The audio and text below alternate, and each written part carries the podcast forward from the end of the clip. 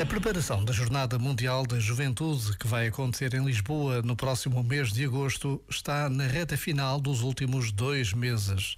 Na sede da jornada, no Beato, cruzam-se jovens vindos de todo o mundo. Falam-se todas as línguas e escutam-se as tentativas de falar português. De certa forma, esta Babel de línguas e raças mostra-nos o presente e o futuro da Igreja, porque cada um destes jovens assume o seu trabalho como serviço. Serviço à Igreja de Lisboa, serviço ao Papa Francisco, que não se cansa de enviar mensagens de encorajamento a todos os que por ali e por todo Portugal se dedicam de alma e coração a esta próxima jornada.